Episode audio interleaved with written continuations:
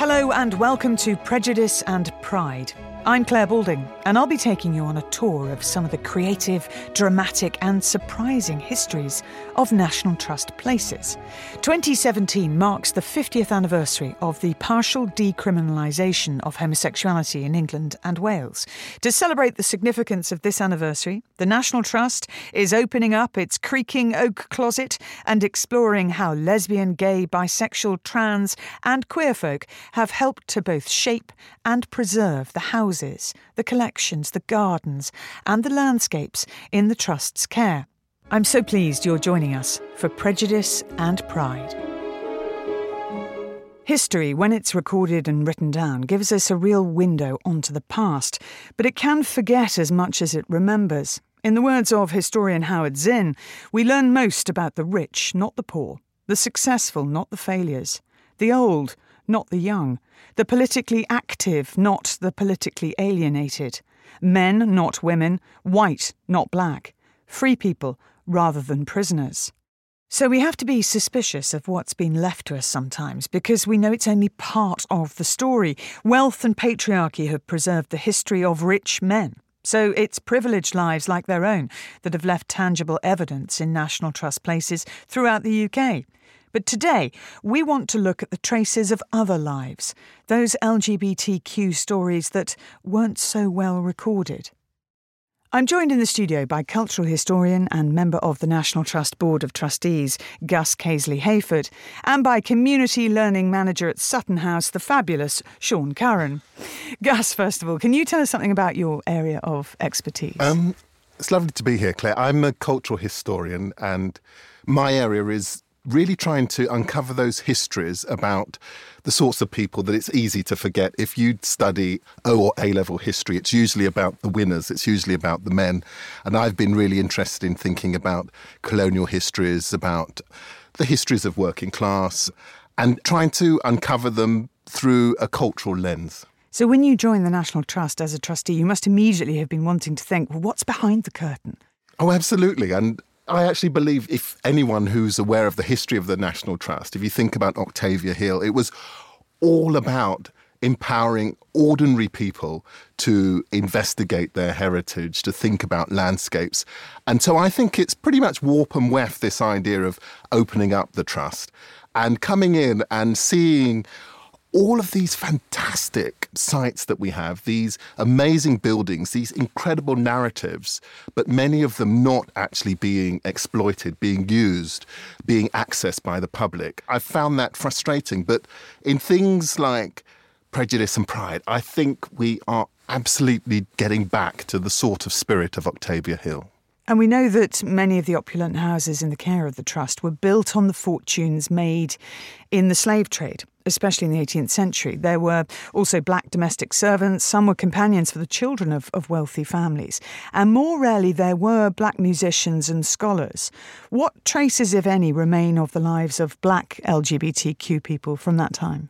Well, like all of these histories of servants of the underclasses that they are hard to uncover, but also the kind of the black servants that their histories were even more difficult. But if you think about the proportions of black populations in cities like London, they were vast, huge numbers. I mean, there are huge numbers of prints and paintings that depict London as it was. If you think about Hogarth, there are almost always black figures. What sort of freedom would there have been around sexuality or, or indeed gender? Well, we know if, if you see those wonderful prints of molly houses, it was absolutely kind of there. Just as London is today kind of a place in which you can explore your sexuality in a variety of different ways that the presence of a variety of different kinds of ways of living were absolutely part of 18th and 19th century London. But it just does not somehow seem to be accommodated in the authorized version of the history Let's talk now to the fabulous and effervescent Sean Curran.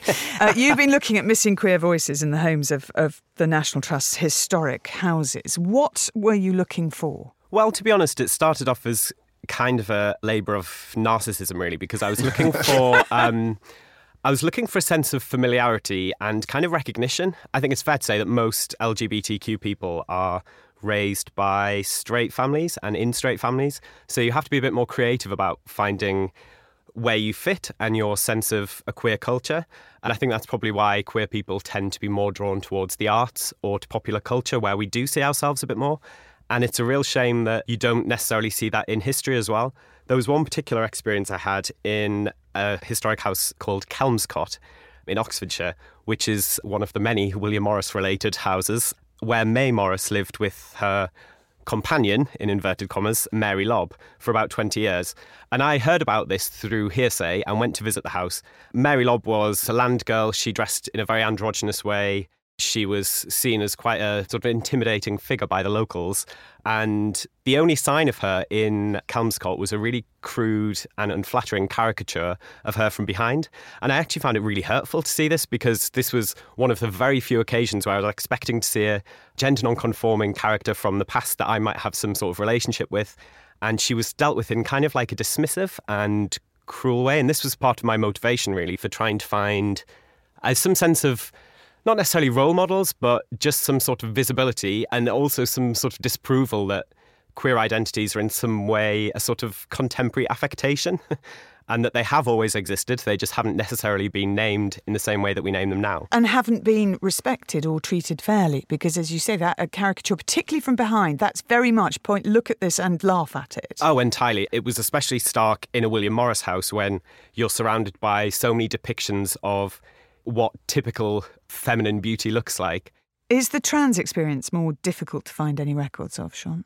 It is. There are problems around looking for queer identities anyway. It's not an unproblematic area because essentially what you're doing is retrospectively assigning contemporary labels on historical figures, which is problematic. But I think it's all right to say we are viewing this character through a queer lens. He could be interpreted as gay or whatever. This becomes more problematic with trans identities, I think, because trans identities are still not really widely understood as well as they should be it can be a really contentious issue. So it's these areas where it's difficult to then say, well, this is a trans figure, because actually we can't say that really. There are some much, much more obvious cases, like the Chevalier d'Eon, who's a soldier and diplomat born in France but lived most of their life in London. Tell me more. So, in the latter half of their life, they lived as a woman and before they died, they corrected all of the pronouns on their papers and documents. They corrected the pronouns to female pronouns. Although you'll notice I'm still sort of hesitantly using gender neutral pronouns because some trans people today will claim the Chevalier d'Eon as a genderqueer figure because of their fluidity and because they moved between genders. Uh-huh. Others will say, well, she used female pronouns when she died, so we should respect that. And this again is another problem that crops up exclusively around trans identities, I think, is about knowing the correct language to use around them. There are some National Trust properties, like Fonthill Abbey, actually, that don't any longer have a house and where the collection might have dispersed around the country. But even then, you can find evidence, can't you? And you have yes. done. Yes. Well, the Beckfords are a fascinating family.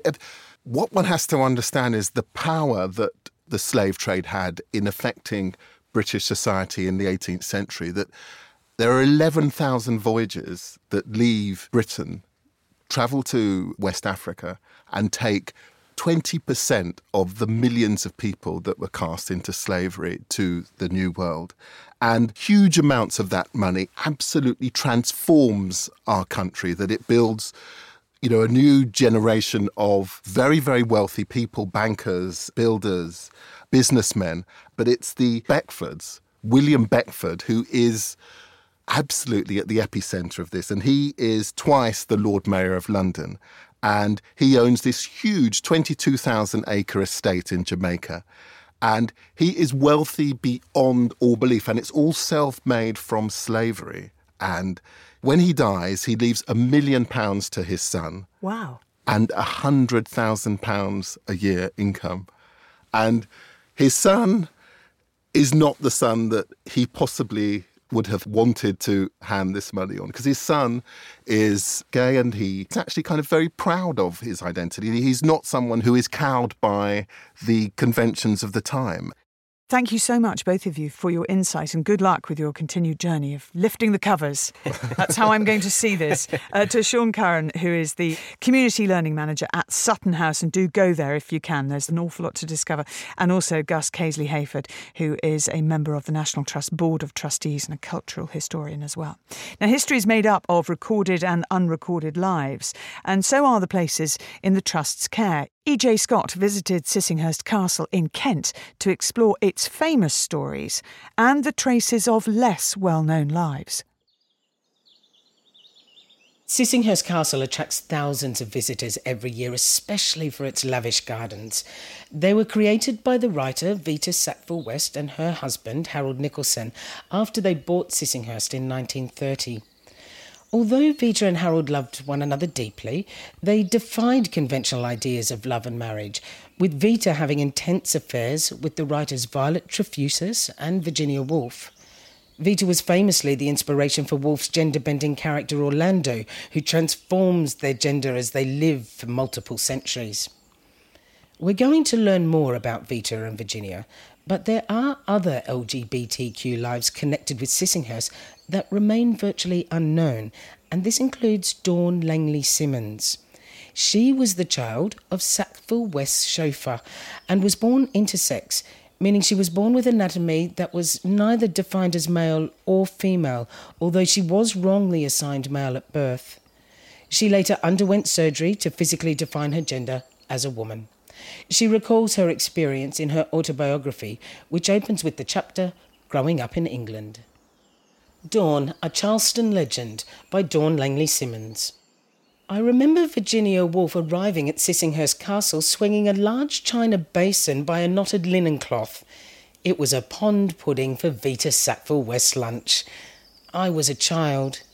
Seeing me standing there, for she liked children, Mrs. Woolf asked me what I was going to be when I grew up.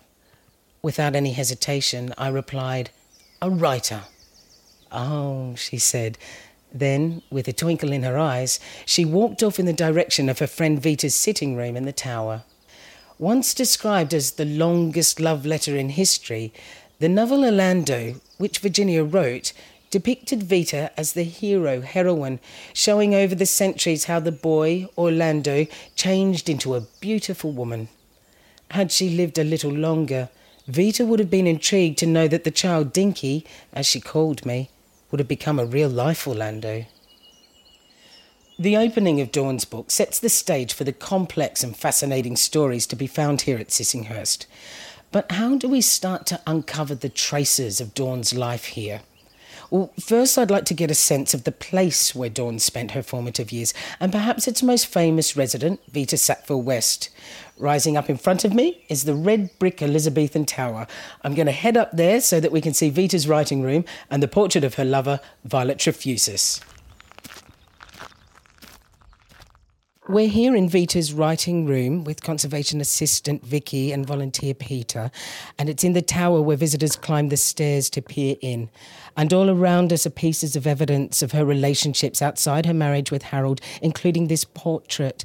Vicky, perhaps you could share its significance with us. Absolutely, EJ. It's a an extremely important part of our collection now, largely because it's circa 1920 that is the time of the what we refer to as the Amiens crisis.